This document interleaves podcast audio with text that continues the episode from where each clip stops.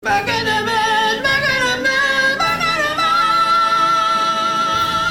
everyone, welcome back to Baka naman, episode 4 recap! Higher, higher! Charot. Baka naman, episode 4 recap! Correct! So, ayun na nga mga chismosa. Welcome back to the podcast. Alam mo, can I just say, ang dami nating bagong listeners ngayon. And I think it really affirms na the fact na nasa-sold out tayo in like one to two days. Tapos yung podcast listenership natin is at an all-time high. Guys, Drag Race Philippines is officially a cultural phenomenon. I mean, hello, they trend on Twitter for like five days straight. So, mag-drop yung episode on a Wednesday, they're going to trend. By Thursday, they're still trending. Friday, Untalk, magte-trend na naman sila. Saturday, they're still trending. Siguro Sunday lang kasi nagpapahinga tayo. Rest day ni Lord. Charot. Correct. So parang, wow, we are really in the thick of this right now because we are kind of in the halfway mark of Oo this really epic season. I don't know how my Wednesdays are going to be like once this season ends because like feeling ko sanay na yung katawan ko right now na every Wednesday matinding adrenaline rush yung nakukuha niya from like Correct. 8 p.m. until 12 midnight. Para lang maitaguyod and then pipilitin pumasok the next day. Correct. But, you know, so hi again sa aming mga new listeners. I hope you are loving all the baklang kanalness and that we love our buzzwords here. So, hello. So let's get right into the episode. Of course, um, we come back from Gigi Era's elimination at na-miss nga daw po ni Mama Silhouette maglinis ng salamin.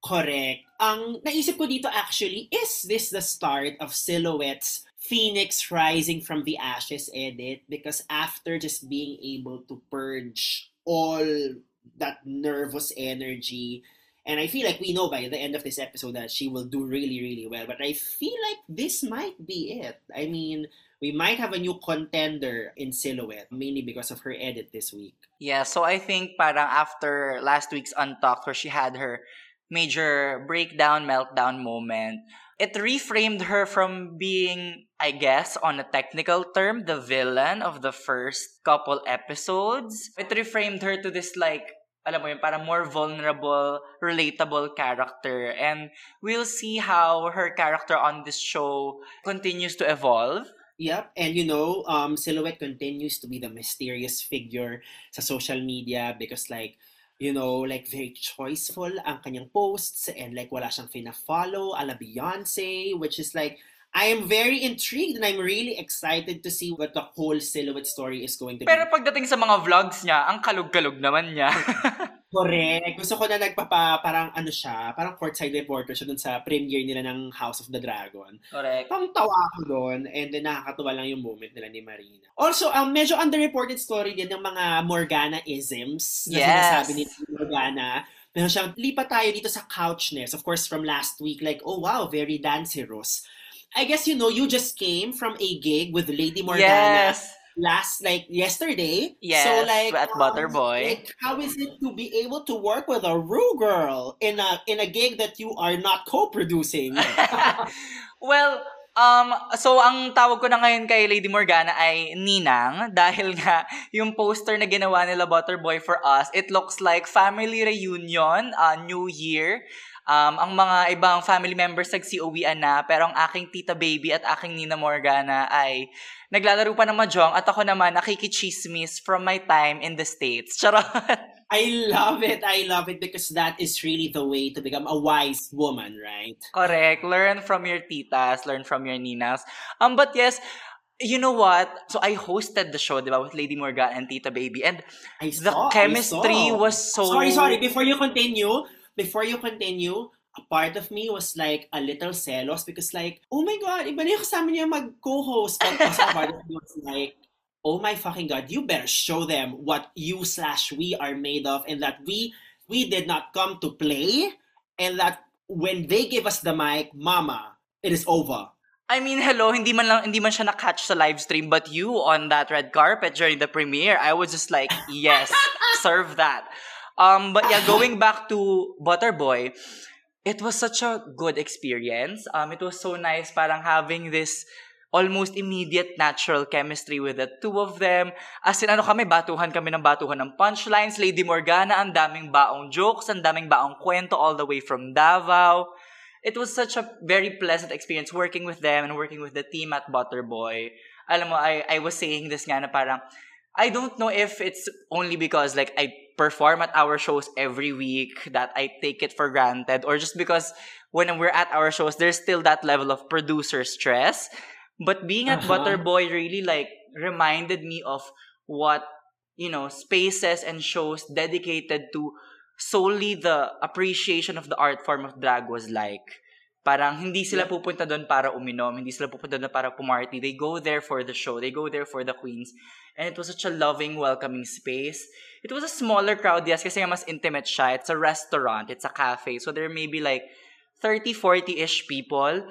But, grabe, ang ingay nila. The crowd was like verbalizing their love the entire time. It just felt so good to be there. And at 9 a.m. At 9 a.m. At 9 a.m. I had to wake up at like, well, I in air quotes, wake up. Ang tanong natulog ba ako? At 4.30 to get ready. And then the crowd was also just showering Lady Morgana with so much love, right? Coming off of that episode, coming off of that like epic lip sync it was so fun to watch. It was honor to be part of that show. And yes, please let us support every queer space out there, just really doing the Lord's work in trying to just give the art form of drag the stage and spotlight it needs. I know a number of our um, usual Saturday viewing party sukets are wala for now because Mm-mm. Drag Race is on a Wednesday. Correct. So if you are one of those people na parang really meron lang time sa weekend, Butterboy has two shows every Saturday, right? Uh, it's 9 a.m. and 3 p.m. show. And oh my God, if you're not gonna go there for the queens, please go for the croissants. Please go for the pastries.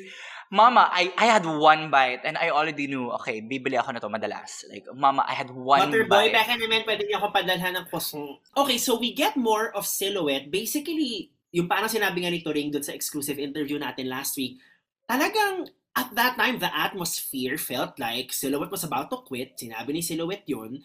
And I think we got more footage from that really intense moment na meron siya. I think yung exact soundbite niya was like, iaakyat niyo ako doon, bubuksan niyo yung buhay ko.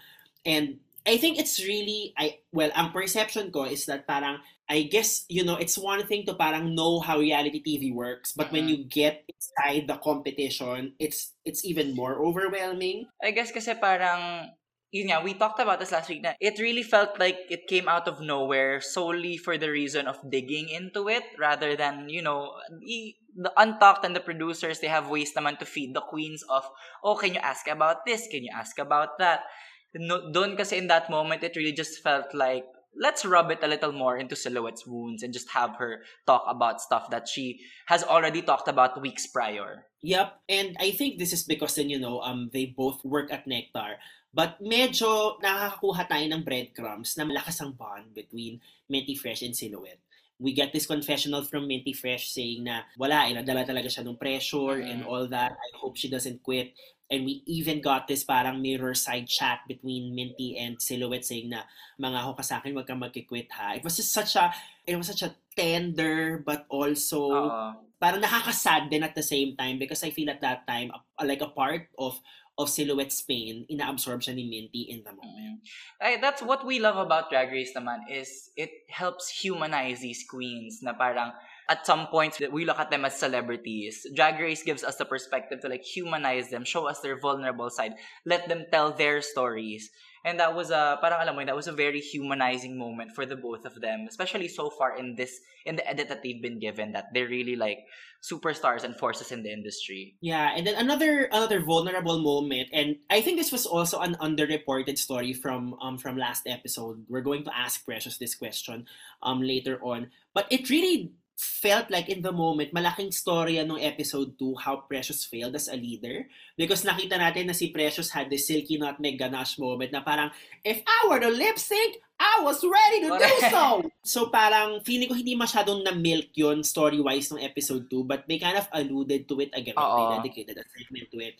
But talagang naramdaman ko na parang si Mama Precious was just basically like, sorry siya ng sorry to Uh-oh. the whole group. And parang yun nga, she felt like parang she owed the team na parang part of me wanted to say na parang hindi na, hindi na yan, hindi na ganyan, okay? Tomorrow is a new day. Oo. Huwag mo silang isipin, focus on you. That's kind of like what I wanted to. Yeah, so si Precious kasi, aside from silhouette, Precious is also one of those queens that has this very natural, motherly mentor instinct with them. And I think because of that, I think Precious has a lot of drag daughters na she has cultivated. So ayun, nakikita natin yung side na yun ni Precious that she really took the leadership role very seriously. And she took that parang the captain has to sync with their ship kind of outcome very seriously as well. Although also in like in recent drag race seasons, parang dati the leader would get parang penalized for for failing as a leader. Parang lately hindi na masyado. I think they always just go back to whoever the weakest link was. Oo. Well, I mean, I think it's fair. Parang the leader can, you know, in a way, in air quotes, executive produce the performance as much as they can. But it really is still up to the queens to perform, to put out. And what they put out should be what is in the end judged. Unless na lang it gets to the point na parang pinabayaan talaga kayo ng leader, dun nyo pwedeng parang like, may, throw her a bit under the bus, I think. But like, if the leader does their part and it's really just the queens that fall a bit short, I don't think it should be, you know, left up to the leader to carry everyone until the very end. Agree, agree. And now it's a new day in the workroom, and then we get that confessional from Brigading. Of course, Brigading says na parang I'm ready to just stand out and like finally make my mark. Of course, we find out again sa Untuck this week na parang, I mean, Brigading is, I'm not sure what the term is, but of course, I think what I've been hearing, sa, I've been reading the comment section ng mga Drag Race Facebook groups na parang she is the Jan of the season Mm, maybe is being gaslit by production. We don't know. I'm using my words very, very Oo. wisely, but it does seem like Brigading is stuck. And she may not be fully aware as to what is contributing to this particular And that's why she really has that frustration of she wants to get to talk to the judges. She wants to hear what the judges have to say about her because she wants to know what else she can put out that will, you know, get their recognition, essentially. Again, Brigading is coming from being one of the most well-known names in the local industry. And I, I say that with all seriousness, with all of the weight that that phrase carries. Brigading came into the show being one of the most recognized names in the local drag industry and she's not getting the laurels that she was expecting. And like we have to empathize that that's difficult to feel your oats and then having your oats being ignored by everyone else. Yeah, I think more than feeling your oats, it's like tipong, meron siyang data from past experience saying na Come I on, am Data. Come on, marketing. Like, like, meron akong data saying na I am a sickening performer. I've been booked X number of times in many different gigs, corporate or big shows.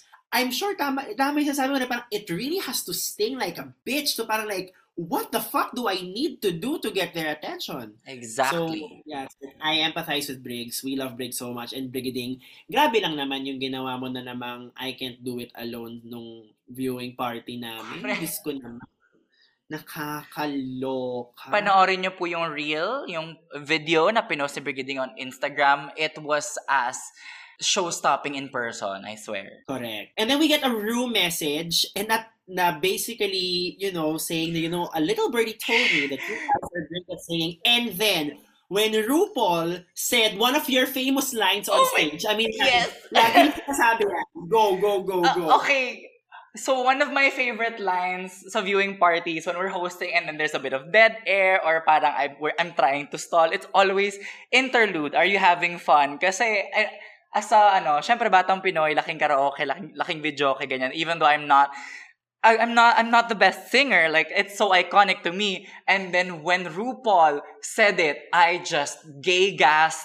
I was stunned. I was just like, alam mo yung, it wasn't about me, but I made it about me in my head and I felt very validated. Yes, I- of, of course, you had every right to make it about you because you were in your own viewing party where you say it at least two times a night. Correct. And then RuPaul Andre Charles decides to say it like on international TV. So yes, ginaya ka ni RuPaul. Pwede mo sabihin niya.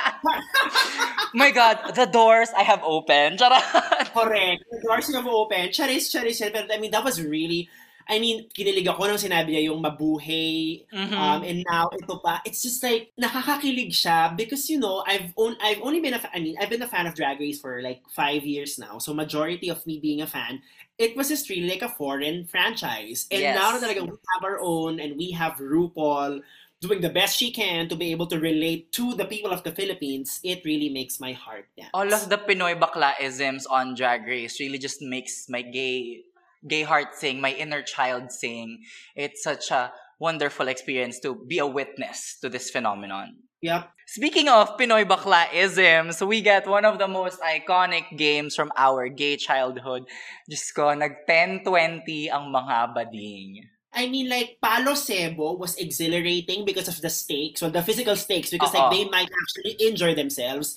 But this particular mini challenge, I was just so happy the whole time it was happening. And can I just give a shout out to Marina and Eva really just feeling Yup. the character of Yes. that bitchy gay child. Okay, okay, let's unpack this. Let's unpack this because like there's plenty to unpack. Okay, first of all, like Chinese garter. Nakakatuwa siya kasi like medyo frustrated Chinese garter specialist ako because dahil mas majubis ako nung bata ako hanggang level 3 lang ako yung sa may puwet. I Because like after na- napapatid na ako. I, I I resonate with that. Ako naman, I'm the com- complete opposite. I was a very frail, skinny child, so I was not good at this game. However, kapag tinikling round na, na kailangan mo nang pakitaan ng musicality and rhythm, bitch, that is my jam. But anyway, we can save that for the memoir when we eventually, you know, correct. when we're already so successful. But seeing this on TV was so, so great. First of all, yung groupings. Mm-mm. Nag-group sila and then nag-group together. Nag-group together si Marina and si Silhouette and si Minty. Nakakatawa kasi hindi pa nagsisettle yung group na yon. Yung buong viewing party audience was like, ooh! and we get this soundbite from Marina saying, Yes, I am the drama of the season. And she really is. Like, she gave that moment some airtime. So take that, Scarlet Envy. si Marina ang drama. Okay? And then after that, we get just like some of the stupidest but also most brilliant creative choices I have seen.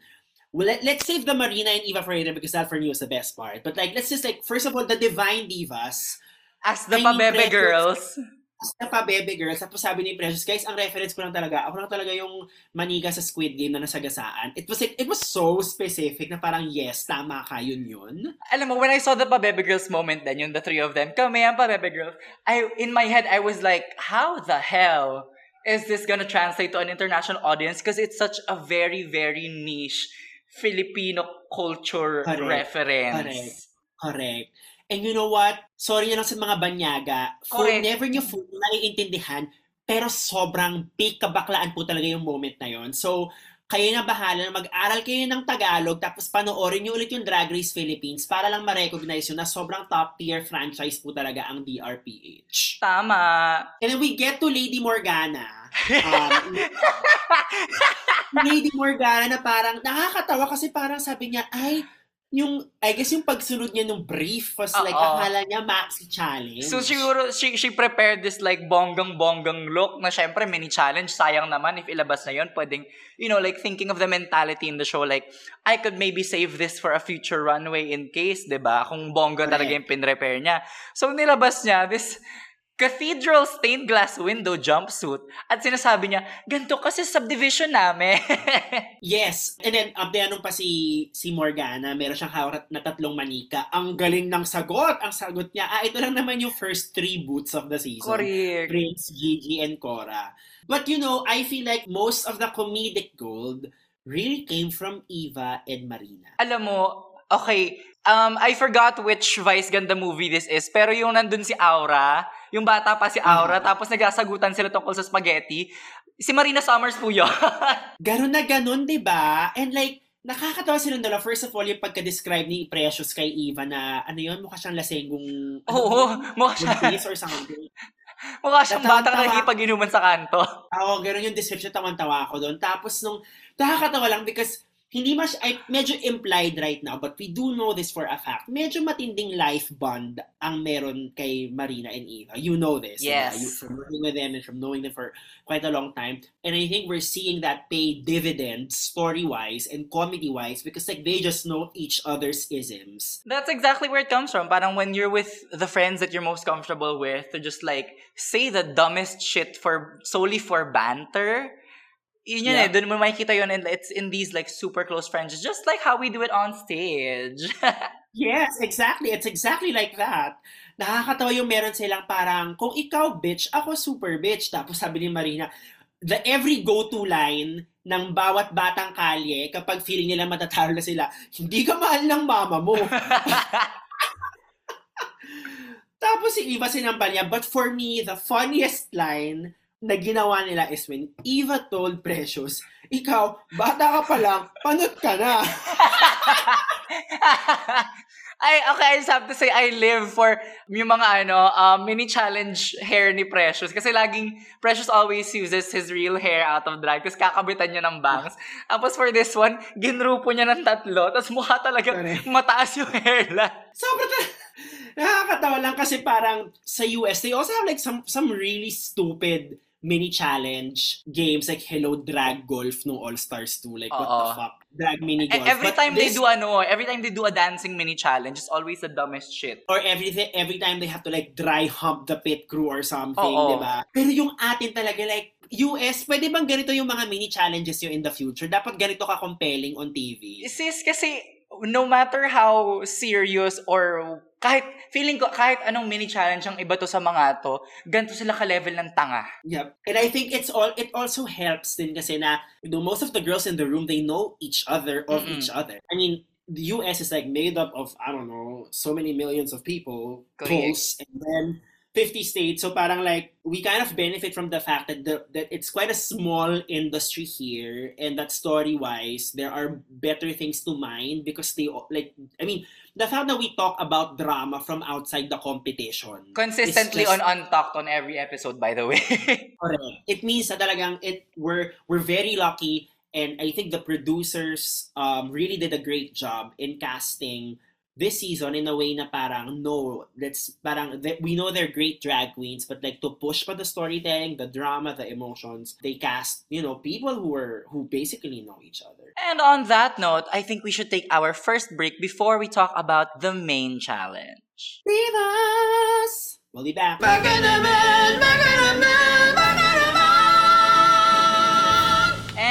we're back. And before we get back into our recap of Drag Race Philippines episode 4, we would just like to promote once again and of course thank our sponsors from last week's viewing party. So once again, we'd like to thank our venue partner, Draper Startup House. We would like to thank our ticketing partner, Upmesh. And we would like to thank Culture Salon and Centro Holistico, who are still sponsoring our viewing party for episode 5, Miss Shutaka Pageant viewing party for Drag Race Philippines, which includes just a very sickening lineup.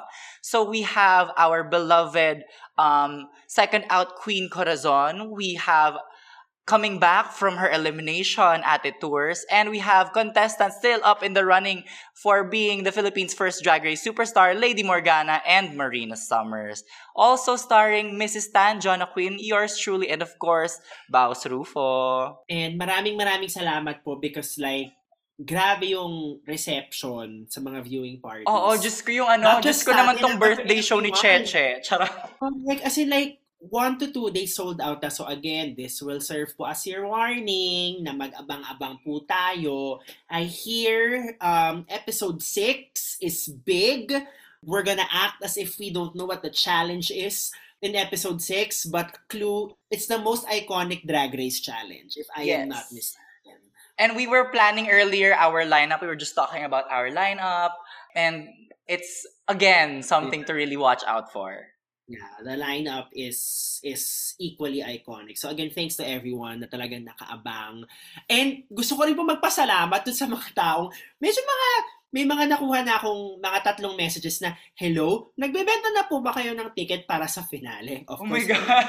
Same. Actually, Pa- ang dami nang nagtatry mag-advance book. Ako para advance book number two, mga tatlo ng tatlong beses na nagsabi na parang hello, our minors allowed? They're like, hi, I have an 11-year-old daughter na ganyan. Like, I don't want to say sadly or unfortunately, but like, our show really is an 18 and above event.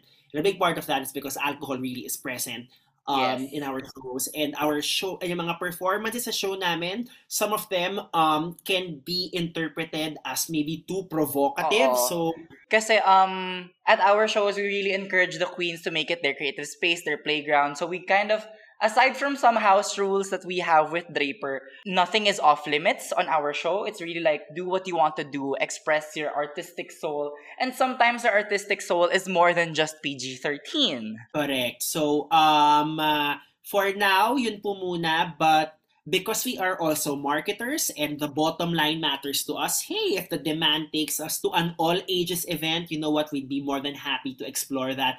But hopefully, after nating iiri itong Drag Race Philippines. Correct, correct. So, this is this is very close to our hearts. Yes. It's a musical. Um, so we went to the same musical theater org nung college tayo. And also another piece of trivia, ang ah, composer po ng music this week is none other than EJ Yatko. Ang aming course. um, blue rep, of course. The composer, the musical arranger to the stars. So ka, ka-theater org din po namin siya. I personally, um, magkasama kami sa, pareho kaming understudies to to a role back in 2011. So when I saw na nasa credits yung pangalan niya, I was like, that of course makes a lot of sense. Yeah. Um, ako EJ naman ang experience ko with EJ, um, during my time, EJ was being like, siya na yung lagi namin kinukuhang music director. And it's Yeah. always so nerve-wracking to audition in front of him, especially as me, I'm like, singing is not my strength. And I know that EJ Yatko can hear a flat from a mile away. Yes, yes, I know. I yeah, and that's that's that's why he is just such a maestro, if if if you want to call it that, because he really is very masterful at what he does. So props to to EJ and props to Blue Rep, um, our our musical theater org. But anyway, this week's um challenge is a musical. Take note, they did not call this a musical in the promo. Right? Oo they just call eh. it like OPM Divas. So, I don't know I what the mean, reason for that was. Well, kasi it's like, um, yung parang mga, the, in air quotes, musicals on the most recent All-Stars nights, rather than a musical with a story, it's really just like a lineup of divas and artists that, you know, are just featured. Kumbaga, it, I get why they don't call it a musical, and I get also why some fans are debating why it's being called a musical because yun it's Yes. not story-driven, but ayun, I mean, if the show did not state it as a musical. Medyo siya of gayness, I guess, Mm-mm. if you want to call it that. So, we get OPM divas. You know, a big a big part of like of why this was so just fun because I just go back to All Stars 3 na parang we got like Western divas like singing RuPaul songs and now we got divas to like famous nursery rhymes as all Pinoy. It was just so good to watch. Um, Again, course, I feel every- sorry for all of the foreign people watching the franchise and not knowing what the fuck is going on. Okay, and also to put a rest na into like, or to provide some clarity, I guess, Mhm. because a lot of people were talking about um, the whole assignment of roles. This is the same for for the US franchise, and after speaking with a few contestants, I'm not gonna name names, so magpapakawilam ako dito. But yes. after with some Ooh. members of the cast, tama po, so pareho rin po sa US, they are given two divas to prepare for. And then malalaman nila come filming kung sino yung naka-assign sa kanila. So ganun po. Oo, Um, kasi it wouldn't be smart to ask the entire cast to bring an outfit for every diva. Although Correct, there, I have seen some um, insights online na wouldn't it have been better if stylists provided na lang the outfits, but you know, like that's maybe something we can take into future consideration, but right now it's neither it's, here nor it's there. It's not impossible though. Oo. Because um, sa Mulan Ru, sa season 14, nagkaroon sila ng personal stylists and like costume designers. Pero like, ngayon lang siya ginawa ng Drag Race franchise 14 seasons into it. So, baka possible pa siya sa atin but not anytime soon. siguro. Oo. We'll see. We, we, we've yet to see. Yes. So, ang assignments natin, um, so we got, of course, Precious Paula Nicolas Regine Velasquez, Marina Summers as um, Sara Geronimo Brigiding, as Jaya, Ligdi Morgana, as Lea Salonga. Eva's Jolina, which by the way, finalo back siya at tuwan-tuwa si Jolina sa kanyang performance. Although, nakakatawa rin, meron pinost si Eva Le Queen sa Instagram niya, yung exact look niya, pero ang itsura ay si Ay Ay de las Alas. Kaya. she's, you know, she's a diva like like in her own right. Um, Minty Fresh as Moira De La Torre, Silhouette as Pilita Corrales, Venus Deluxe as Jaja Padilla. Did we get everyone? I think we got I think we did. Turing as Sharon Turing Cuneta. as Sharon Cuneta, yes. Turing as Sharon Cuneta. So yeah, I mean, assignments were, when they were being assigned in the moment, wala akong violent reaction. I was like, as a producer, oh, I see why that was chosen for them. Oo, actually. Like, I can see how they thought each queen would properly interpret the uh, the diva that they got. Though, yun nga, I'm very curious to see what everyone's second choices were. Kasi alam ko, um, Prince was assigned Jessa as Jessa Zaragoza as a first choice. So, I wonder if anyone else got I asked that kunyari Jessa hindi ko as a alam pero syempre oo kunyari hindi ko na lang isis, hindi ko na lang spill pero kunyari hindi ko alam charot Oo. Um, wow, that's good. So, um, and marami pa, like, Lani Misalucha wasn't in the mix. Um, actually Right? Um, I wonder, was- oo. Actually, I wonder kung anong nakuha ng Ate Cora for a first Okay. choice, anong nakuha ni Gigi Morissette? Era. Morissette wasn't in the mix. I think a modern day diva si Morissette. I'm, I wouldn't be surprised. Actually. So it would be nice to know kung ano ang nakuha ni Corazon at ni Gigi as their choices. But yes, insiderity here. Basically, Prince got Jessa. There you go. Um, okay, rehearsal tayo. Um, or basically everything that went down before the Maxi Challenge itself. Turing talked about wanting to be very, very precise in the delivery because it, she didn't want to mock or be disrespectful of Ate Shawi na maging caricature lang. Especially na Oo. ang nanay ay Sharon yan. Correct. Um, I think that's the fine line kasi that the, these queens have to straddle in terms of impersonation is how can you make it accurate, one? How can you make it larger than life, which oftentimes results into comedy, into poking a bit of fun into the person you're impersonating, but also how can you still make it be respectful, coming out of love? because it can easily show when you're impersonating someone to mock them. And that's, Yeah. we don't want to do that on national television. Yeah, and especially in the art form of drag, where you have to make everything bigger and larger than life. Yes. diba? How do you how do you achieve that and still like be respectful and truthful to the essence of who the character is, make it entertaining, make it compelling for TV? Like mahirap yung ginagawa nila. Like mahirap siya, guys. And the same struggle was felt by Morgana, 'di ba? Nga na parang she doesn't she didn't know how to capture Leia's essence. To be fair, may nag-post eh. I think nag-reply si Lea Salonga sa isang post ng Drag Race Philippines ng musical parang, I think that was Morgana's portion. I think ang comment ni Lea Salonga na parang, congrats, good job.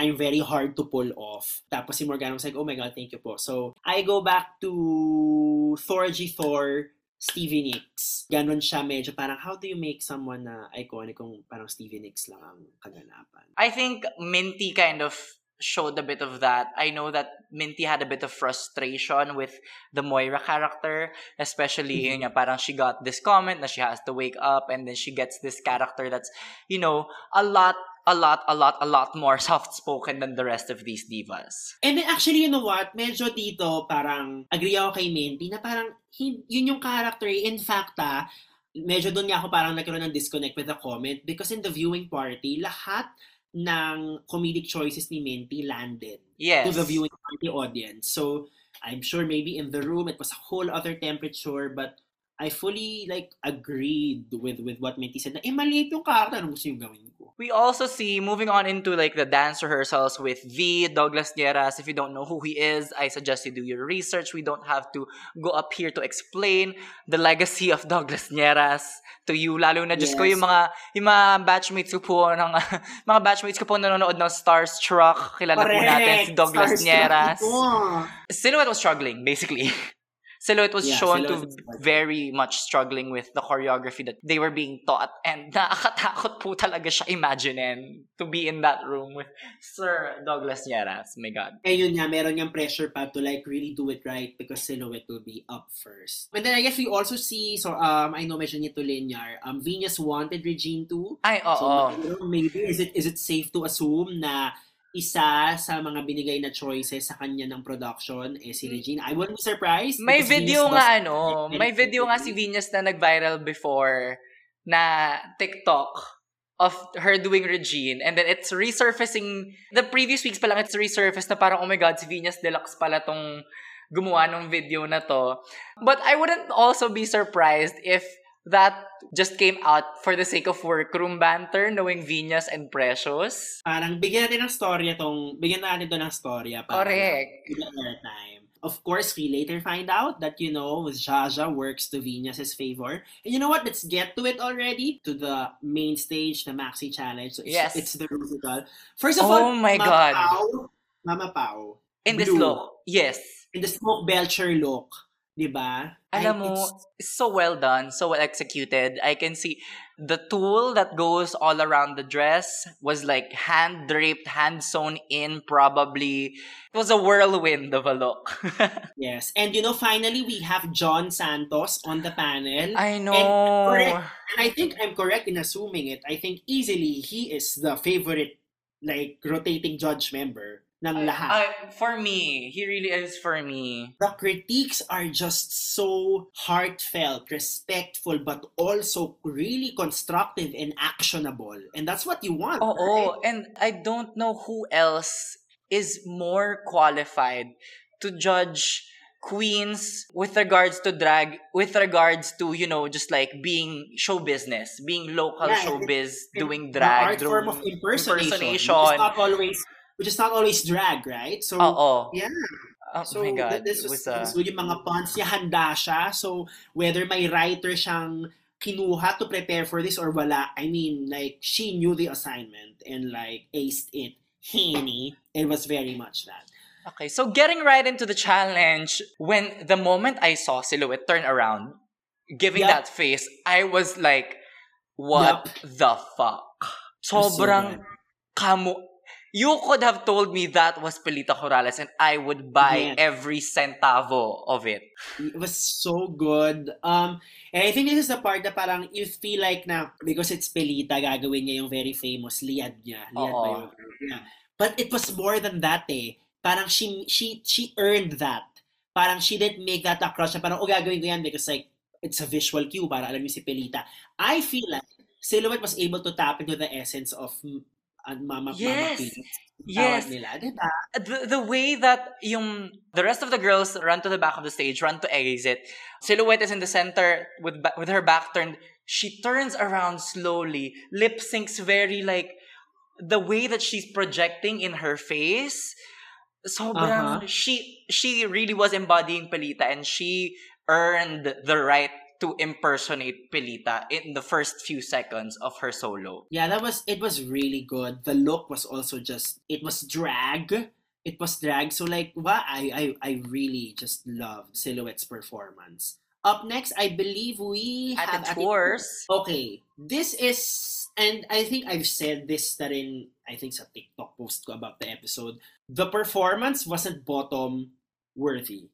oo. um, because I felt like it was just it was not. I mean, at the very least, safe siya. But we'll get to that later on when we eventually talk about the results. Uh, Um, I guess well overall kasi this this was re- this is really well done. I and I have to give props to I think this is Dale, one of the pit crew members that was like acting with Tours. He was re- he was giving it, but it was such a well done musical. I think siguro like even the judges they also gave this na parang they were aware na they were kind of nitpicking. Siguro the most nitpicky comment about Tours' um performance is she was doing like a one note presentation of Mhm. Sharon. It was very funny, Uh-huh. the comedic timing of the gag of the, the hair flip and the nodding and the yung malumanay na mata. It all worked.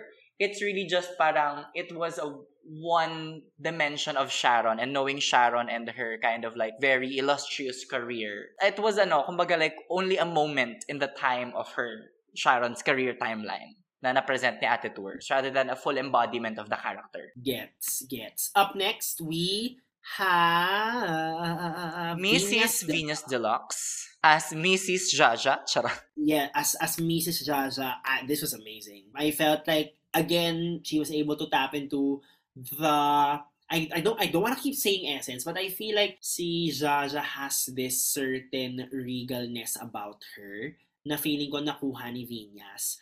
Pero medyo yung medyo nag medyo naghuramentado na because maybe ang kinuha niyang Shasha ay yung Shasha from yung with Maricel Soriano na magboko materi-teri. Correct. Um, yun yung Jaja na pinili niya and I felt like it worked because the first two performances medyo mid-tempo yung pace pero yung kanya merong merong sense of parang agit and medyo frenetic and I Oo. think it just really worked. Tsaka hello, I mean, sino pa ba ang mas magandang mag ano, mag impersonate kay Jaja kundi ang pambansang bunganga herself? True, true, true. Up next, we have Lady Morgana as Lea Salonga. So, ang tanong ko, bakit sa tingin mo may salamin na prop at may bulaklak? Um, yung salamin, I think, is a callback to Mulan, Mulan. Reflection. Correct, right? Feeling ko din eh. Mahirap kasi talaga si Leia. As in, sabi, siya na nga mismo nagsabi na she's very hard to impersonate. Um, kasi there's, aside from, I guess, her diction when she's singing, there's not too many Leia-isms to easily, kumbaga, fall back on. Correct. So yeah, I mean, I felt like nakuha ni Lady Morgana yung warmth ni Leia as, or yung warmth and innocence niya Oo. I don't know, maybe as Mulan or maybe as Kim from Miss Saigon, although I'm not really familiar with with uh, Miss Saigon material. But I feel like at the very least that um nakuha siya ni Lady Morgana. And And Lady the hair Morgana- was accurate, actually. The, the mug, she looked so baguettes and fresh. Correct.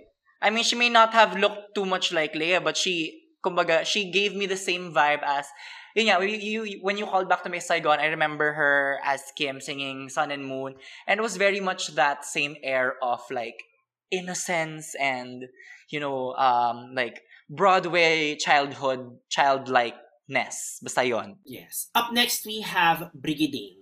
Okay, this is where this is I feel like I know medyo ma ma pre-ep natin yung sarili natin. I feel like Brigading's runway saved her because I feel like this perf no, I'm not, I mean I don't want to say performance because I've seen Brigading like really just bring Oo. the house down.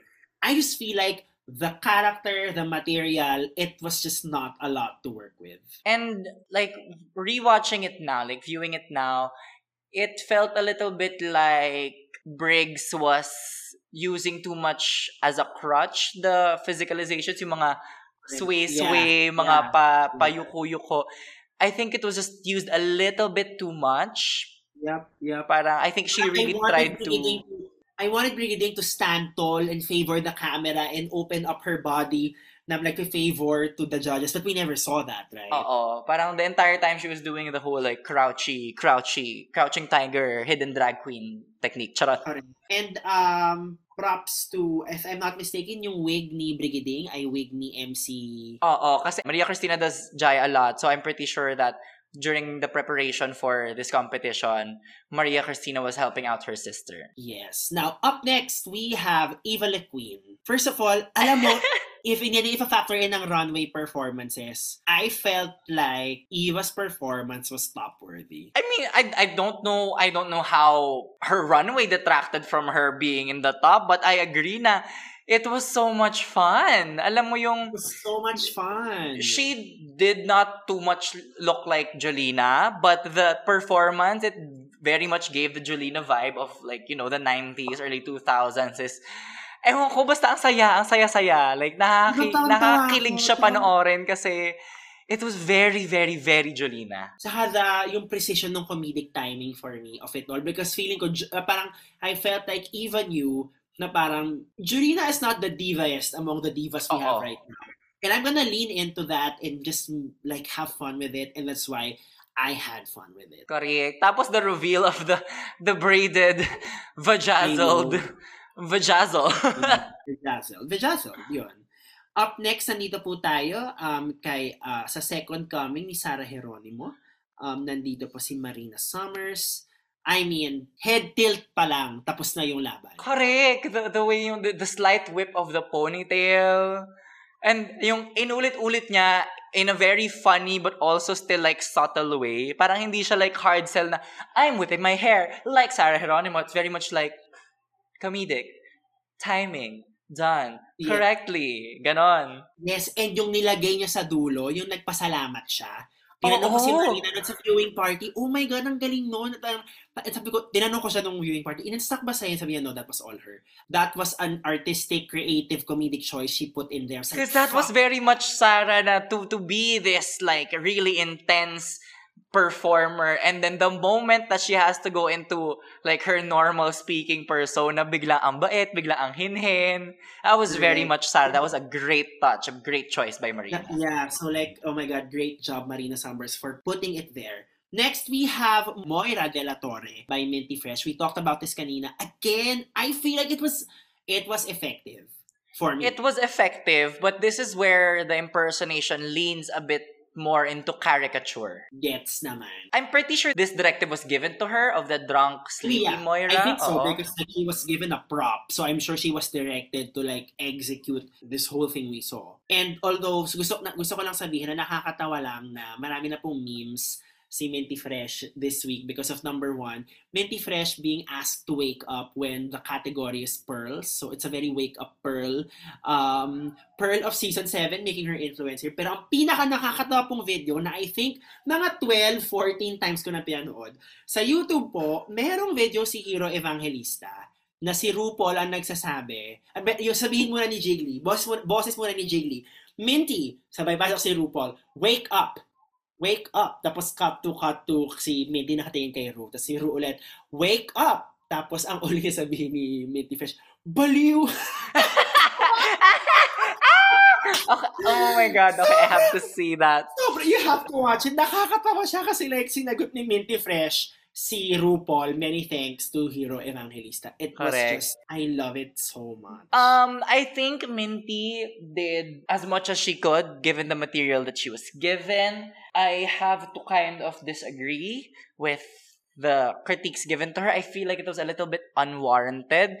Telling her to wake up when they gave gave her a sleepy character, telling her to wake up when she won the first episode and was top in the second. Parang yes, Minty's a bit timid. Her personality is a bit timid, but I don't think she's not present in the competition to have warranted Correct. that critique. Exactly. And I think it's about presence. Parang, for me, Minty Fresh gave like a very nuanced take sa Rusical. Pero when she stomped down that runway with that look, mama, she was 200% present. She was stomping. She was very much awake. She naka ano siya, nakalaklak siya ng mga sampung bote ng sting before the runway. Correct. She was very much awake. Yeah, kaya for me, unwarranted yung parang wake up, pearl, wake up moment. But you know, these things are some of the lines or the things that we get are written or are executive produced to be able to bring out a story. So, Mhm. you know, we will never fully know the the decisions that led to that particular moment. Uh, and again, it might have felt different in the room. So, you know, we're we're seeing an edited um filmed version of actual events. Correct. So medyo ang hirap, ang hirap maging ginagawa natin na pagpa-podcast ngayon na medyo kilala natin yung mga tao. Kilala natin tao sa cast, may mga kilala tayo sa prod team, alam Correct. natin yung cover ng fandom. So parang tipong like, okay, how do we maintain But then one- Oo, but then once again, this is what the people are here for. This is what our loyal readers are here to listen to. Is this very nuanced discussion. Hindi po ba? Correct. Correct. Yun naman po ang gusto nyo, di ba? Ang, na kami ang Manay Christie ng Drag Race Philippines. Shit! Manay Christy levels na. Manay Christie Leves. Um, okay, and then last, of course, we get The most Ate. controversial. most controversial. no, we're not going to talk about the whole luto of it all because we Oo. already told you that they are given two divas to prepare for and if that's what they end up with, come filming, out Oo. na tayo. And hello, Okay. I'm so sorry ha, pero it's not the first time that a queen was given a celebrity character that they're already known to impersonate. That's I mean, hello, kumbaga, andyan na yung itlog, bakit hindi ka magsascramble? Ba, andyan na yung itlog, bakit hindi mo lulutuin?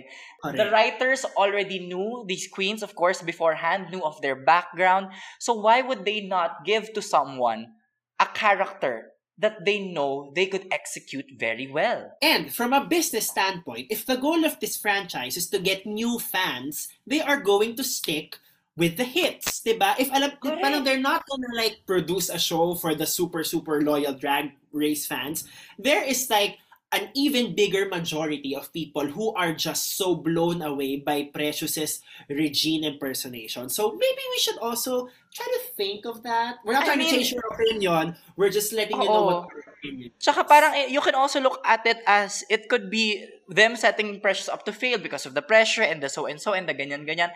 I mean, just to like put things into perspective, them giving Ate Tours Sharon rather than, for example, if bigay nila kay Ate Tour si Pilita Corrales or si Sarah or something, they they really try to play into the strengths, into the already, yung capabilities, the physicality, kung ano nang meron ng queens, the writers and producers, they tried to feed into that. They tried to give them something that they could truly work with. Imagine mo, bigyan nila bigla kay Ate Tours. O, Ate Tours, mag-Julina ka nga. Te, Correct. paano? So, alam mo yun, it's already there. Like, they, they, they gave Ate Tours Sharon, someone that she, she could physicalize very well, someone that parang she could easily match the look of. Yeah. And yeah. she was also, you know, unfortunately sent home for the same reason that Correct. Precious was lauded. Exactly. Exactly. So, again, you know, how we wish this was the Madlang People's Madlang People's Drag But- Race.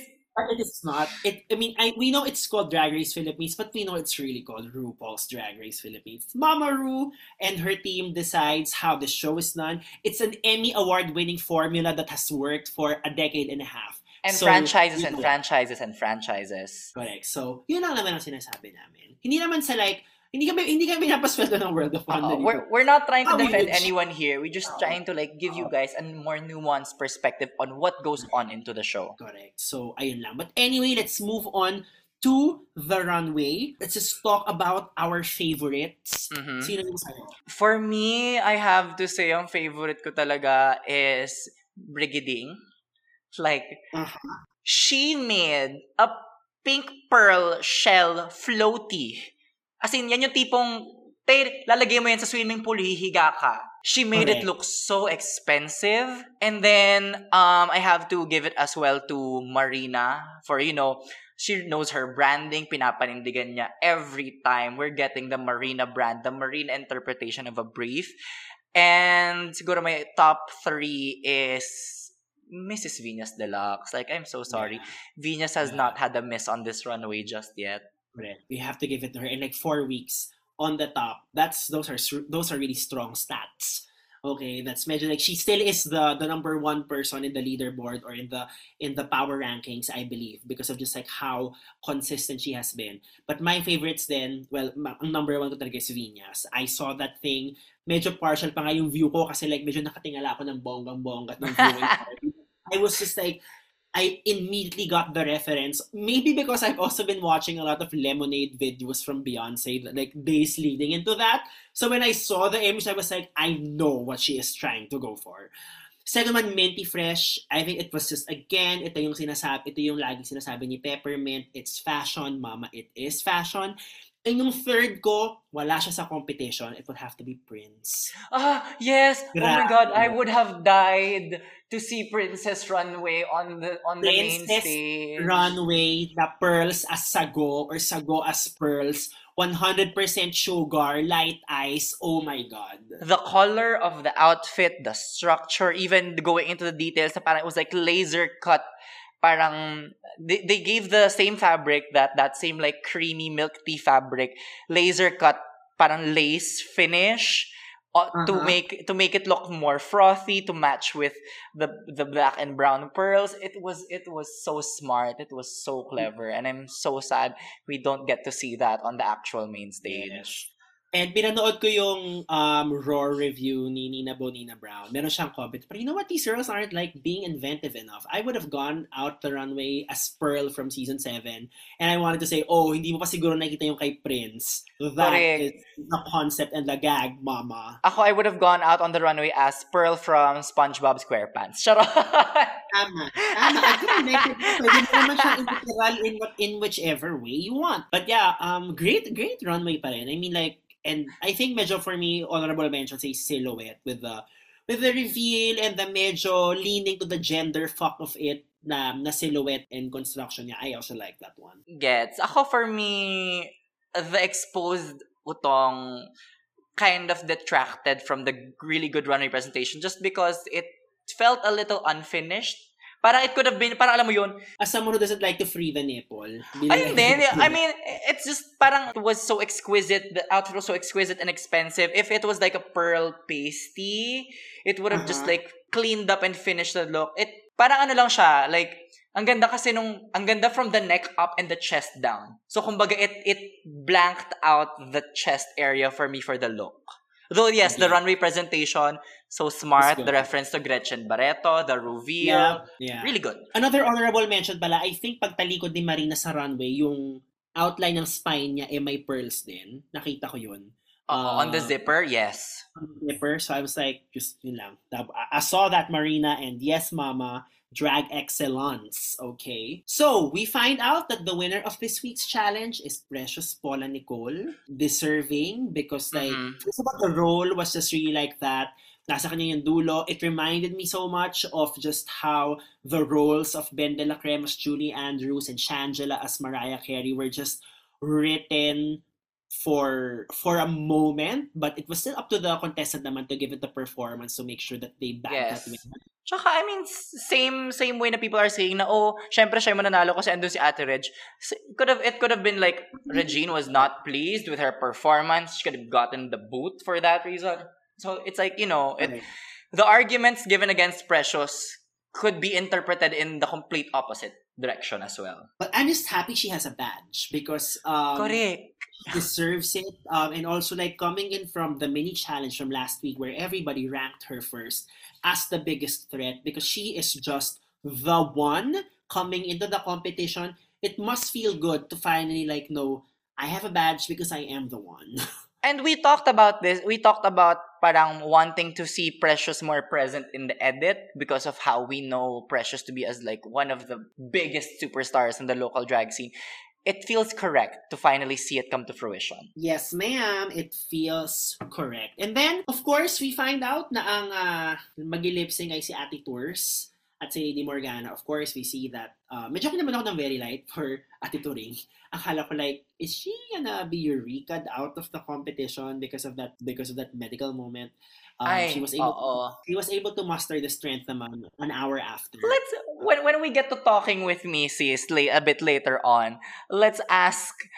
I- mm, Let's ask what we can ask. Oo. Um, basically kasi there was, in the very, very tail end of this episode and in Untucked, there is this, you know, at least in editing and narration point of view, there is this out, almost out of nowhere tension between the two of them. I knew both of them before they went to filming, so I kind of get an idea of what that was. But of course, syempre, like, I'm trying to look at this as an audience of where did that come from? Yeah. In And, terms uh, of the story of the season, where did that tension come from na parang Venus was calling out Ate Tours na um, fake yung pagkahimatay and then Ate Tours at the end of Untucked calling Venus plastic. Parang, I, I wanna know Like, where that comes It was a from. very it was a very look over there moment. People like, huh, saan nanggaling yun? Correct. Uh, it was very much like that. But we're, we're gonna try to ask what we can ask kay Mrs. So we get um, Morgana versus Turing. I think on paper everyone was expecting Turing to to win this, coming from a win last week, coming from an epic lip sync battle um two weeks before. But I must give it to Morgana, who I felt like clearly won this round. Yes, I really do have to say parang and in the drama and emotion department, both of them were serving it, like serving the song. It's a very from the soul kind of song and the lyricism of Shine. It's very from the soul.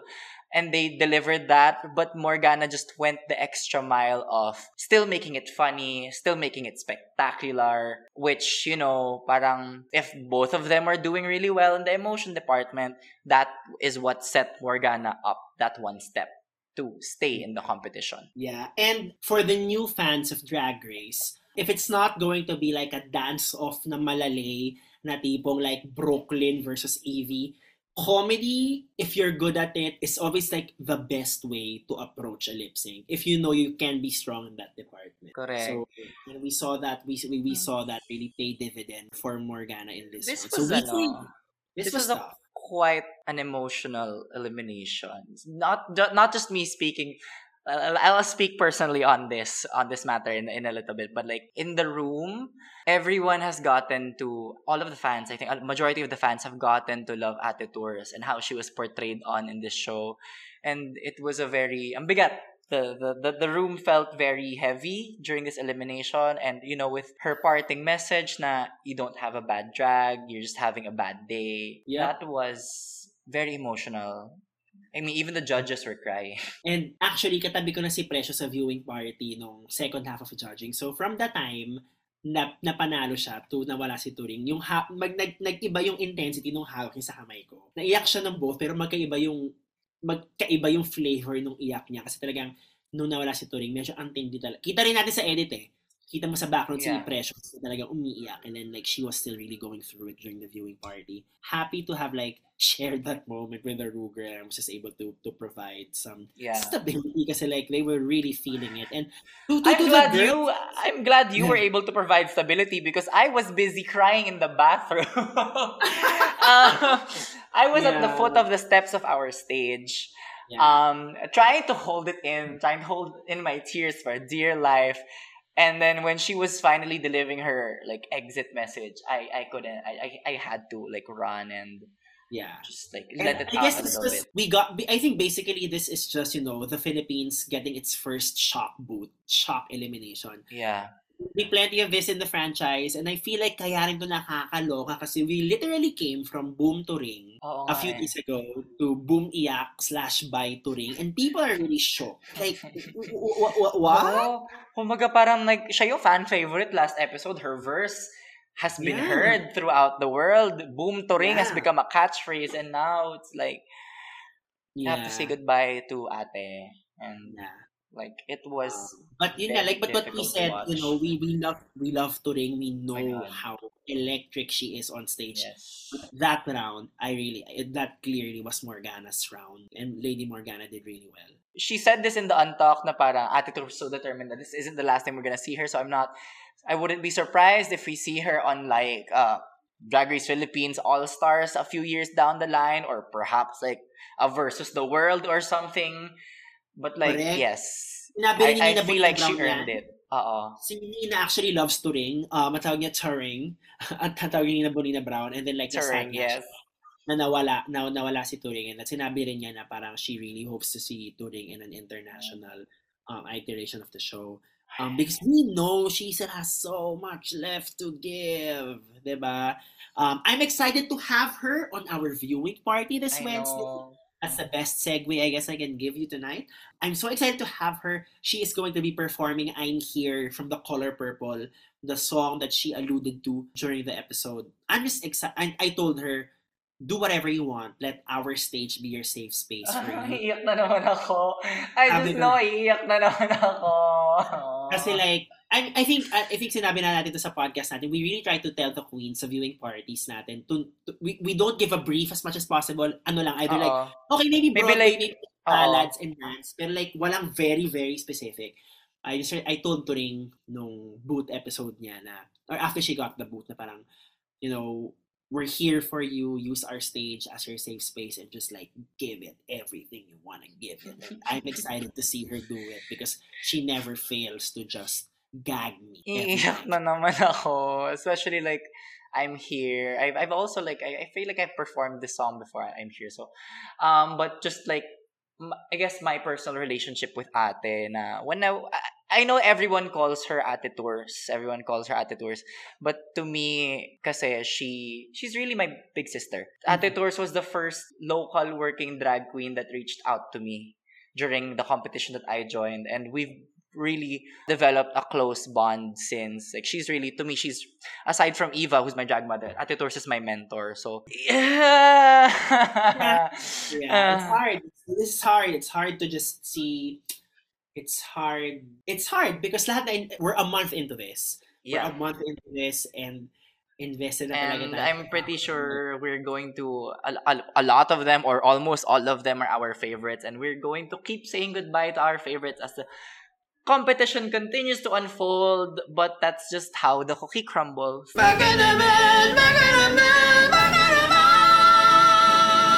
Okay, so meron tayong pa double interview special sa episode na to. Oo, kasi ano, al- Ah. alam nyo naman mga queens, booked and blessed, medyo busy. Medyo hindi Correct. kami nakahanap ng time slot for both of them to come at the same time. Correct. Pero bakit ba namin hahayaang pigilan yon para mabigay sa aming mga listeners ang uh, Correct. exclusive interview So, oh, alam naman namin po- kasing chismoso kayong lahat kaya kayo nakikinig dito. Chara. Correct. For this week, our first one is basically ang misis at ang pambansang bunganga. That's how you say it, not pambansang bunganga. It's pambansang bunganga. That's how you Correct. say it, bunganga. Make sure you say it that way because if you don't say it that way, you are not being a fan. Please welcome to the Back in Men podcast, the one and only Venus Deluxe. Hi, Hello! Venus. Kumusta? Welcome to me! Welcome to me. Ko rin sarili, di ba? Maling-mali. First of all, ilang beses na po namin pinromote sa podcast na to ang vlog mo at merch mo. Correct. Lagi namin, lagi namin siya, lagi namin siya nire-reference na, ay, nabarod ko sa vlog ni Venus yung ganito, yung ganyan. So, parang like, love na love ka namin dito. Thank you! Thank you! Kamusta ka naman? Pakalahati ng season nyo. Kamusta ka naman so far? Kamusta yung fan reception? Balita ko, parang napansin ko, medyo fina-fan favorite ka ngayon, ah.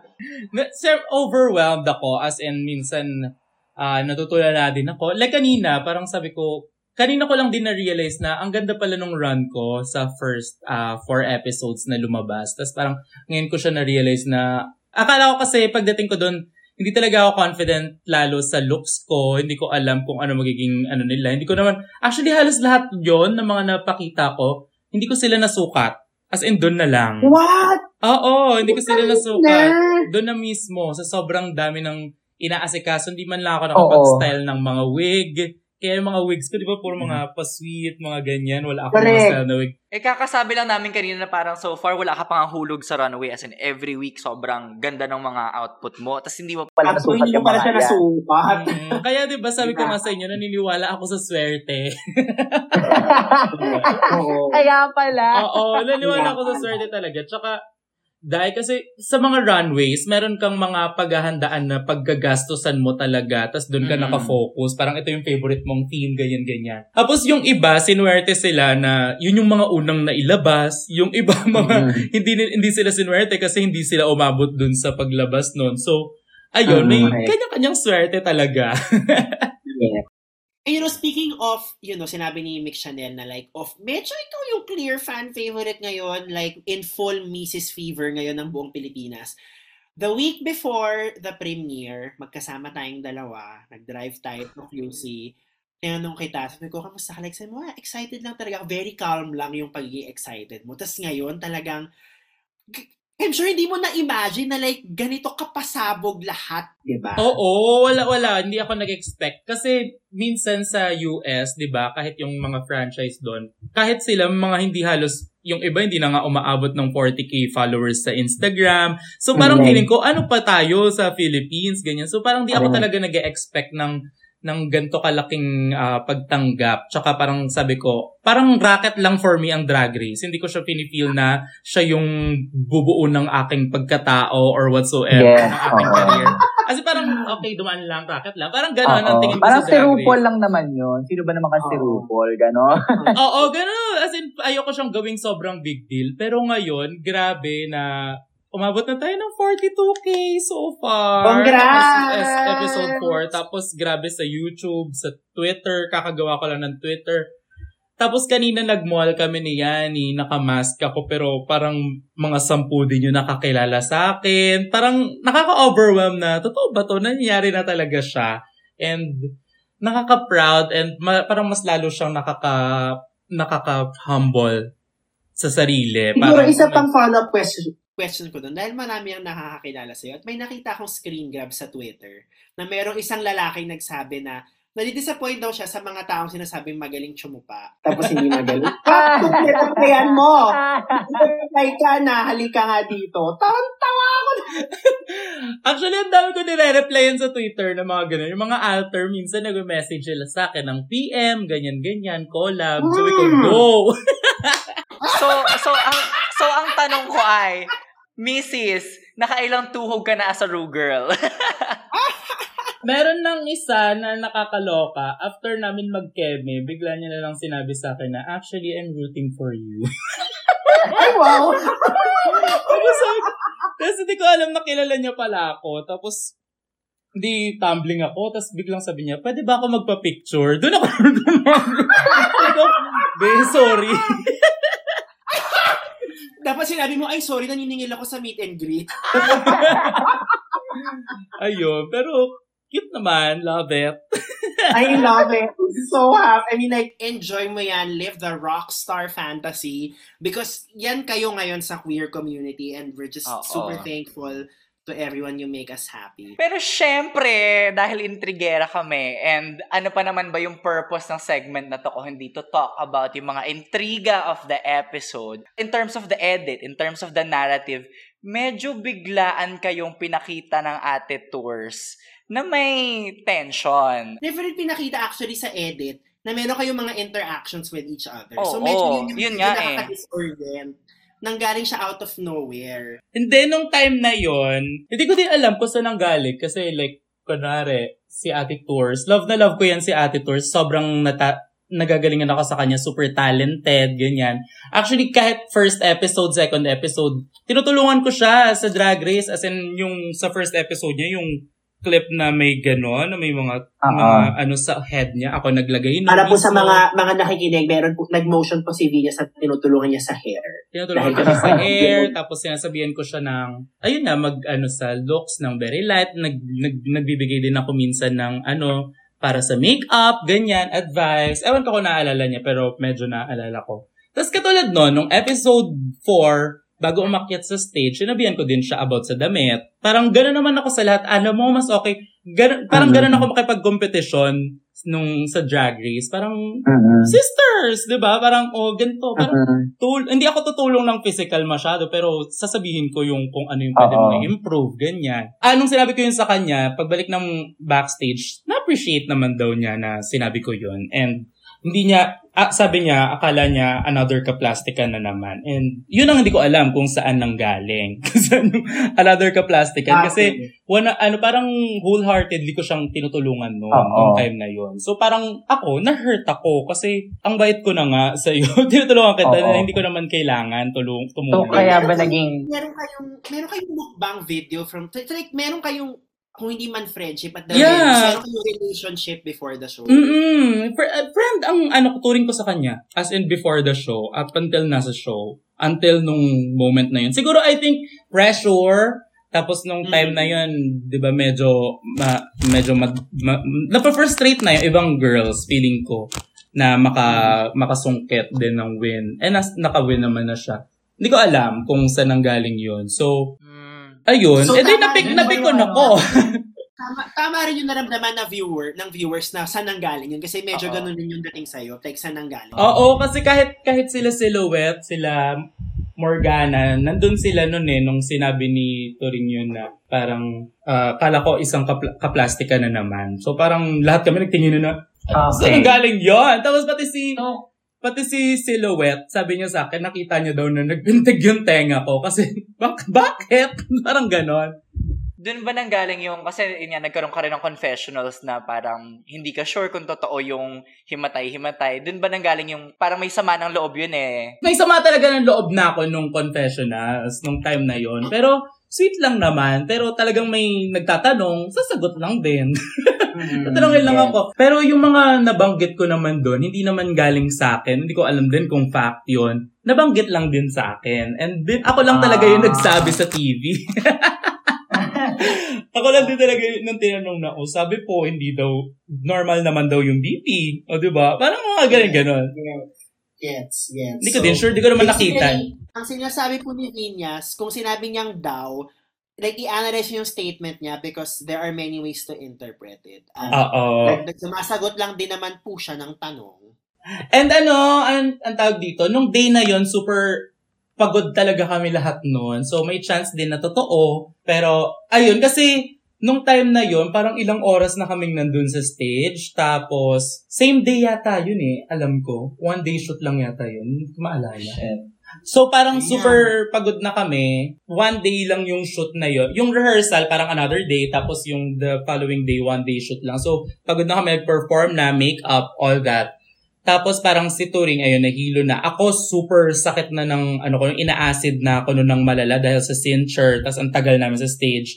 Tapos si Lady Morgana nagpa-palpitate na nun sa stage nung time na yon. Pero Oo, nakwento ni Lady Morgana yan, nawala, naw- nawalan daw ng tubig sa set nung day na yon, tapos puro kape. So, tumungga siya ng tumungga ng kape. Oo, nagpalpitate siya nagpa-palpitate. ng malala nun. Tapos parang, tapos parang napansin na, na, na, na ano na si Turing na BP na ganyan ganyan. Tapos nung si Morgana, parang okay ka lang, lahat sila nagka, di na ako makapagsabi ng ano. Ako din po may nararamdaman, baka sabihin. so parang ganun. Haggard talaga yung araw na yon Pero tapos nadagdagan pa ng alak, di ba? Mga ganun-ganon. Kaya feeling ko, nan- nandun yung emosyon. Pero after nun, nag-usap na kami kagad ni Turing and uh, we're Mm. okay na, sisters. I love it. And I love it Okay. na like you have taken the initiative or one of the people involved has taken the initiative to parang make amends because the same thing happened kay Minty and Brigading. I think after filming, nagkaroon sila ng one-on-one time. I'm glad na, you know, nasa-separate nyo na parang sisterhood, reality show, and we're still gonna be working with each other in the future. Tsaka ano, ika-clarify ko lang ha, di ba wala akong sulat sa kanya? Sabi niya ang plastic ko daw. Kaya ako walang sulat sa kanya kasi ayoko makapagplastikan. Ganon. kasi hurt ako that day talaga. Kaya Yeah. hindi ako talaga sumulat. Sinadya ko yun talaga. Para, alam, ano sulat ko doon? I love you. Ganon, di ba? Love it. So, guys, yun po yung nangyari in the moment but ang latest development po, nagkaayusan na sila. Yeah. so, kalmahan po natin. Ilang beses na kami ulit nagka-bonding ni Ate Tours, ganyan. Okay. Okay. So, okay, thank you for giving us some more information there. Tapos pwede ko bang i-shout out lang yung ano, yung video mo ng Do You Ever Feel Like a Plastic God, right after nung kanta, tawang-tawa ako. Diyos ko ka. Actually kasi, nung napag-usapan namin ito ring, parang nag-sorry na kami sa isa't isa. Pero di namin alam kung ano, na, ano mga nas, nabanggit namin. So parang Mm. nagulat siguro din siya sa mga sinabi ko sa, sa show. Ako din nagulat din ako. Nakalimutan ko na yun eh. Siya din siguro, ako first time, ngayon ko lang din nalaman na nabanggit niya din pa yung plastic, ganyan, ganyan. So parang, okay. Hindi na ako pwede maapektuhan kasi okay na kami. Oo. parang gano'n. At ako naman, ang favorite ko siguro na video mo online is yung sa Twitter na like, um, hello mga misis, it's Venus Deluxe. Parang like and subscribe and like pagjakulan mo. Huwag niyong kalimutan na araw-araw. Mag-joko. Ina, sobrang thank you for the sex, for putting sex positive. So, you know, because we still have you for a few more minutes, siguro ang next question ko lang din is, you know, we know you can't tell us anything about how the season unfolds, but a lot of the power rankings and the leaderboards right now, they still have you as the person to beat. Oo. Being a fan of the show for so long, how does it feel na four episodes in, you are unkabogable? Oo, frontrunner ka. Disappointed. Charet! Hindi, kasi alam ko akin dapat yung ibang panalo dun eh. Charet! Ay! Hindi, kaya- nga nila, Ay, ay, sabi nga ay, nila ako, ay. Laurel, sa episode 3, di ba? Hindi, as in kahit episode 1 pa lang, feel ko na eh. Nakipagpustahan ako sa kanila.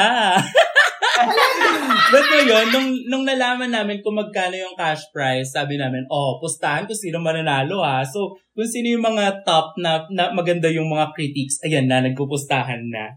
Ayun, so meron akong 10,000 kay Precious. Tapos si, Min merong 5K sa akin kasi siya yung nanalo sa first episode.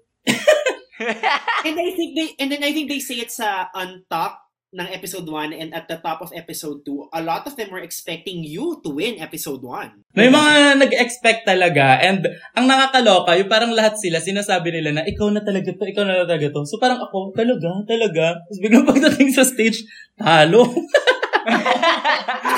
Pero, ayun, happy naman ako, syempre, na at least, di ba, lagi tayong nasa, nasa stage at positive pa ang mga nakukuha natin, ang mga channeling sa mga judges, di ba?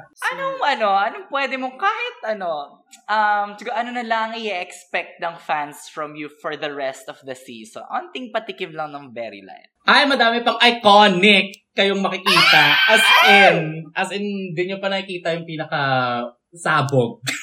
Okay. Okay. Oh, my God. lang. Okay. We Oo. are going to end with that. Um, Mm-mm. siguro, I mean, they already know where to find you, but I guess the the next week to Of course, support ang The Intervention sa Empty Stomach every Wednesday. Sold out na rin po sila. But also tell everyone about the merch na available. Ano yung mga designs na meron ka? Ikwento mo na lang dahil kami po ay audio only. Yes, ah meron akong ano, ah, merch na nung promo look ko. Meron din ako nung manok ba daddy mo na merch. Meron akong manananggal na merch. Meron akong tuwalya, magkaka-tote bag na din. At baka magkaroon na din ng plastic. Malay mo, Malapit diba? na pong magano, malapit na pong magtayo ng department store si Mrs. True. Ayun na nga ang ano, plano natin. And thank you po talaga sobra sa lahat ng mga nagsusupport sa merch and all that. Kasi hindi lang po ako yung natutulungan nyo. Madami po. As in, pati yung mga anak ko nabubuhay na din because of this.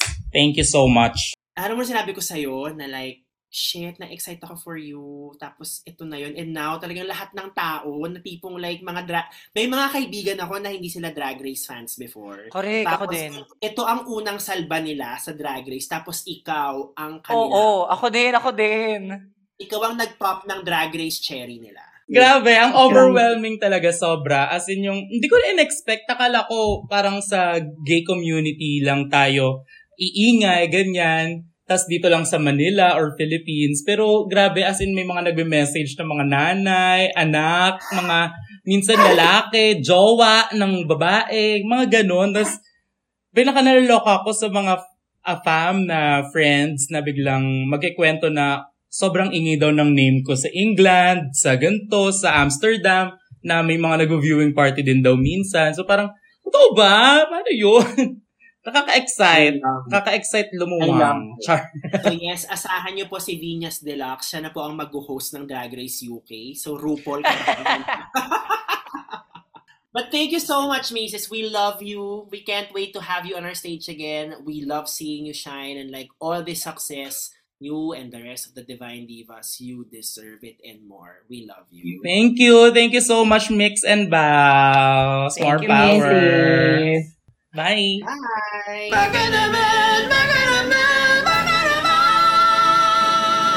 So, Mix, pinramis natin sa ating mga viewers um, Yes. meron tayong um, double episode interview special. Correct. So we just had, uh, you just heard it from Mrs. herself, Vinyas, and we had Briggs um, on episode 2. So syempre, kompletuhin na natin ang package of Divine Divas here on our podcast. Let us welcome the precious, delicious, ambitious, precious Paula Nicole. Hi everyone! Isang bu naman dyan, ma! hello, hello, ang pinakabagong owner ng Rue Badge. Correct. Hello, Precious Paula Nicole. I guess ang una naming tanong is like, you know, we are at the thick of the fandom. Everybody is going crazy over Drag Race Philippines. How does it feel to like be at the center of all this? Sige, ayokong, ayokong, ano ha, ayokong sabihin na nagbubuhat ako ng bangko. Pero syempre, upon entering the competition, syempre, isa to sa mga goal ko. Correct. At mabigyan ng reward. At alam mo yon actually lahat naman kami for sure, ito naman ang gusto. Kaya sobrang ano, nasa cloud nine pa din tayo. Kahit papaano na, ay, kaya, ano, um, medyo, kahit may mga, may mga negative akong nakikita. Mm-mm. Kumbaga parang, pero doon tayo sa positive, sabi nga nila, mas maganda nga yun na napapansin ka negative or positive kasi pareho lang naman yan at pinapansin ka ng tao.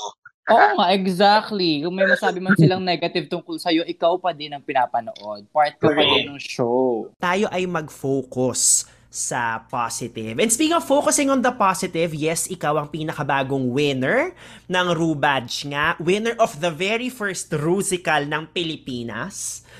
And you know, dahil, Oh. dahil nagbuhat ka na rin naman ng bangko kanina, bubuhatin ko na rin yung bangko mo because you you deserve every bit of it.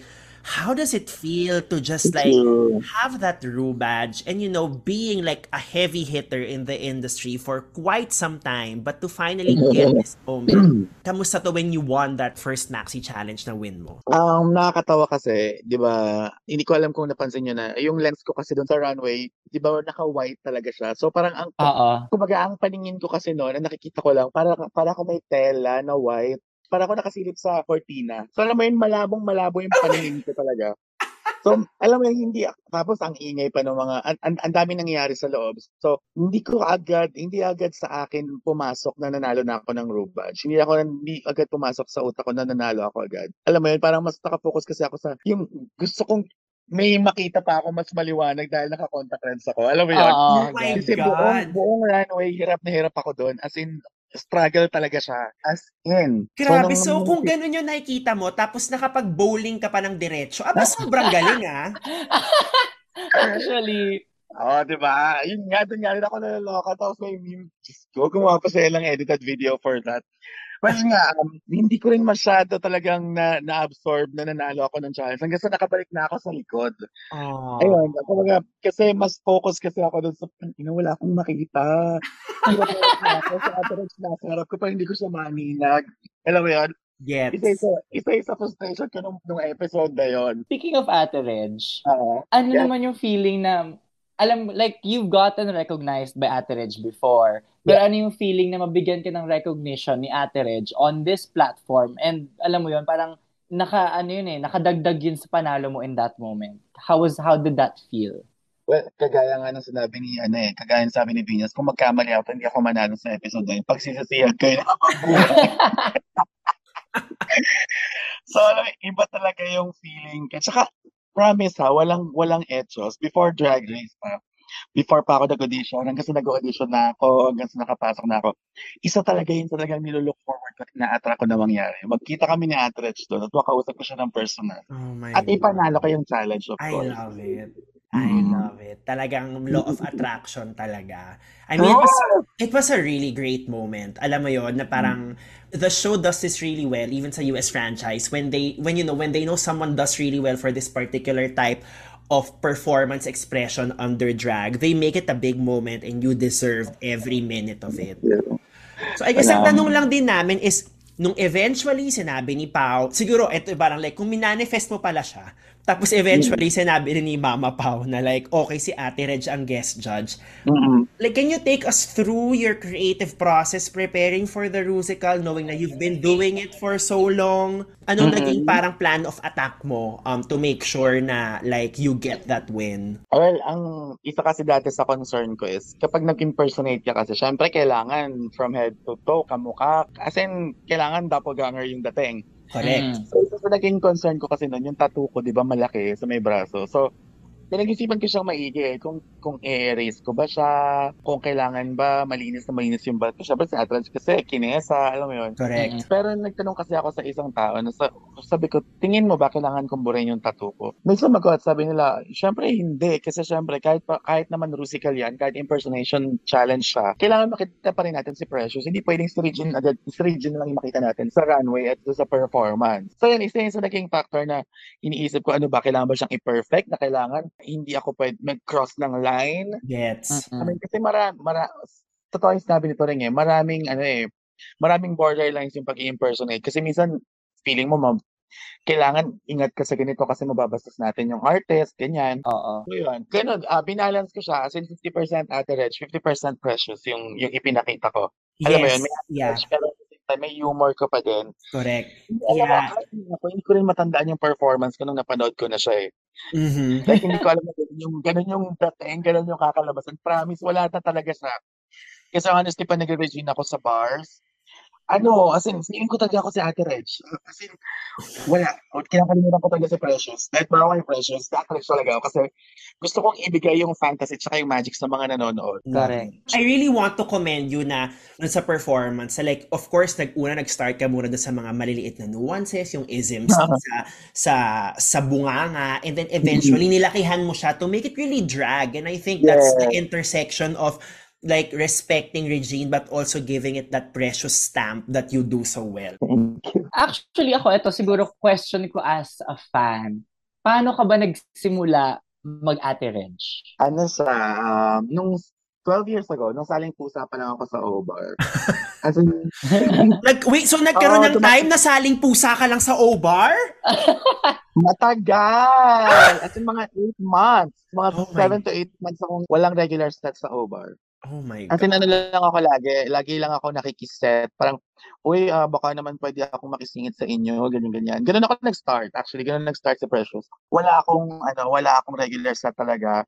Talagang, lagi lang akong nakiki, nakikisali sa mga shows. Kumbaga, uy, baka may set kayo dyan, baka naman pwede niyo akong isingit. Ganun siya. Oh my So, God. I'm sorry. That's so. Can I just say to the aspiring drag queens who are listening to this podcast, a number of you guys message us. Huy, pwede po Oo. ba kami makasali? So, tama po yung ginagawa nyo. Ganyan po nag-start si. I mean, Ipagsiksikan nyo yung mga sarili nyo. Tama yan. That's the way to do it. that's that's exactly the name of the podcast. Baka naman, like, baka naman pwedeng makisingit, Yes. baka pwedeng may space. That, that's how it all started is to, you know, just find your way na ikaw talagang Exactly. pagpipilitan mo sarili mo kung kailangan. Ganon. Ah, exactly, exactly. Bigay naman, singit ko naman ako dyan. Oo. totoo siya. At nangyari siya. So, totoo siya. Gawin niya. Okay, Ay. way yeah. so, yun. Um, going back. Uh, naalala ko, it was a Thursday night. Ang kaset ko noon is sila Bernie. Group nila Bernie yun. Kasi si Bernie nung regular na siya sa Obar. eh. So, ang ang concept kasi nung, ang theme nung, nung show, OPM Divas. Oh, oh my Sounds God. familiar. Yes. So, naka, yes, nakakaano siya, di ba? Parang, oh my God. Full circle parang- moment. Yes, yes, yes, exactly. So yun, na- namimili na sila ng mga gagawin nila. So, ang swerte natin kasi wala talagang ate Reg sa choices. Wala pang gumagawa ng ate Reg. Sabi ko, since wala pa pong Regine, pwede bang ako na lang? Tapos sabi ko, sige go. O, pasok ka mamayang gabi, mag-Regine. Ganun siya. Ganun lang siya nangyari. At ang unang-unang pinerform ko na Regine song ay I Will Ne- I'll Never Love This Way Again. Oh my Oh God. my I love it. I love it. Ah, that's such a great story. Like the whole law of attraction and full circleness of it, nakakaloka. So, Mm. dreams really do come true, okay, guys? So, Yes. kailangan nyo pong namnamin yan, okay? Oo. So, from one high moment to a low moment. So, we we saw in, I know medyo na tayo linear dito, um, but Mhm. because we already know that you've smashed that Rusical challenge like Mhm. crazy.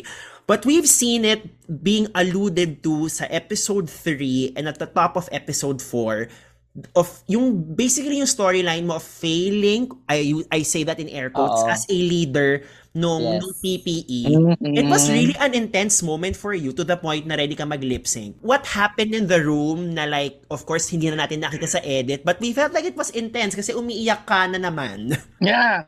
Actually, iyakin talaga ako. same, same. Oo, alam mo kasi, ang maganda kasi sa nangyari sa Drag Race, alam mo yung every every day na magkasama kami, panibagong relationship yung nabubuo. Alam mo yun, parang lagi may page na nabubuksan.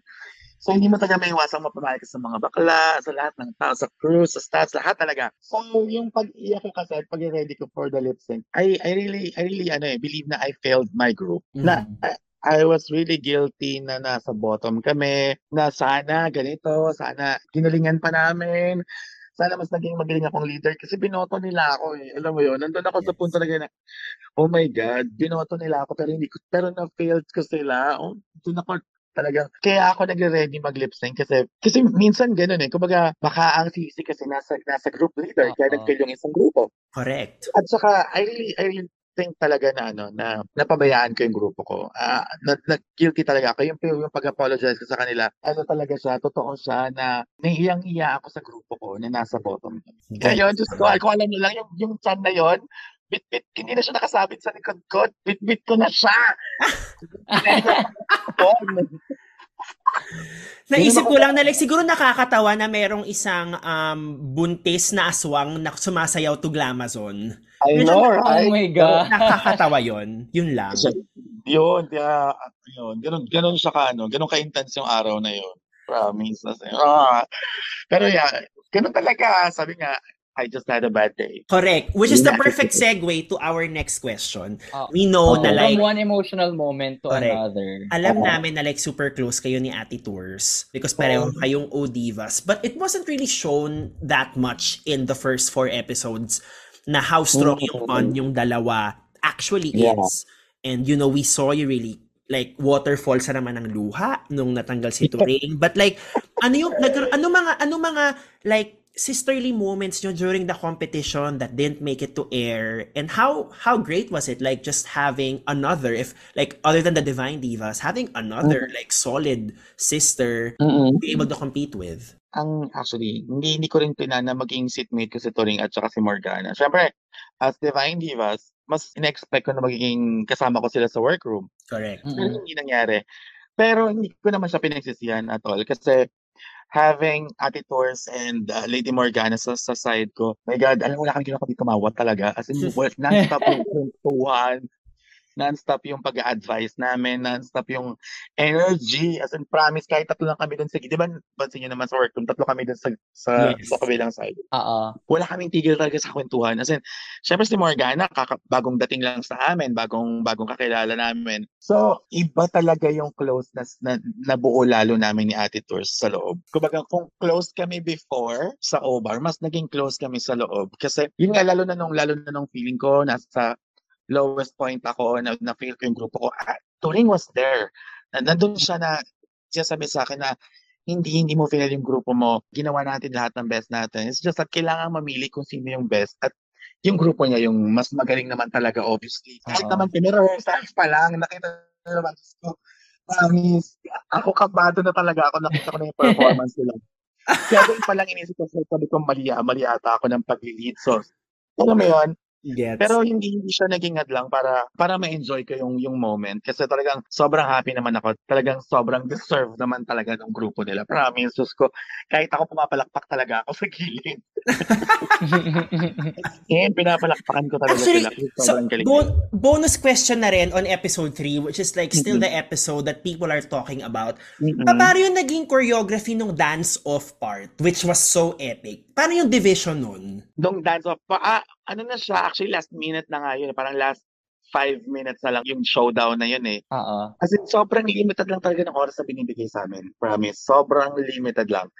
So, nung, nung, nung yung dance off na yun, parang sabi nga namin, oh, teka lang, wait lang, ang dami lang salita. Sino ba talaga mag-lead? Wait, wait, wait, wait. Oh, ganito na lang, ganito na lang. Kasi sumigaw na ako doon eh. Nalala ko, ganito yan. Okay.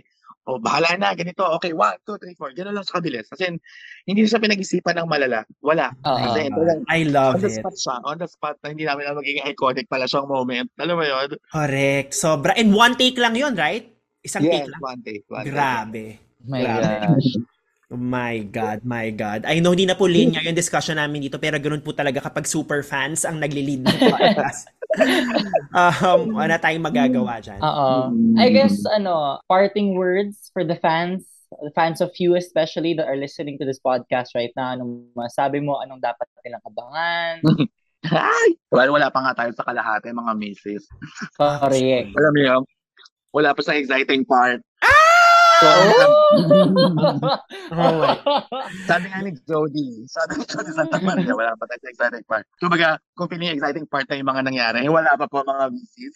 Oh my God! Alam mo, yan na yan rin ang sinabi ni Mrs. sa amin. Na Mm-mm. kung akala nyo pasabog na yan, wala. Kalimutan nyo lahat. ng Okay. nyo.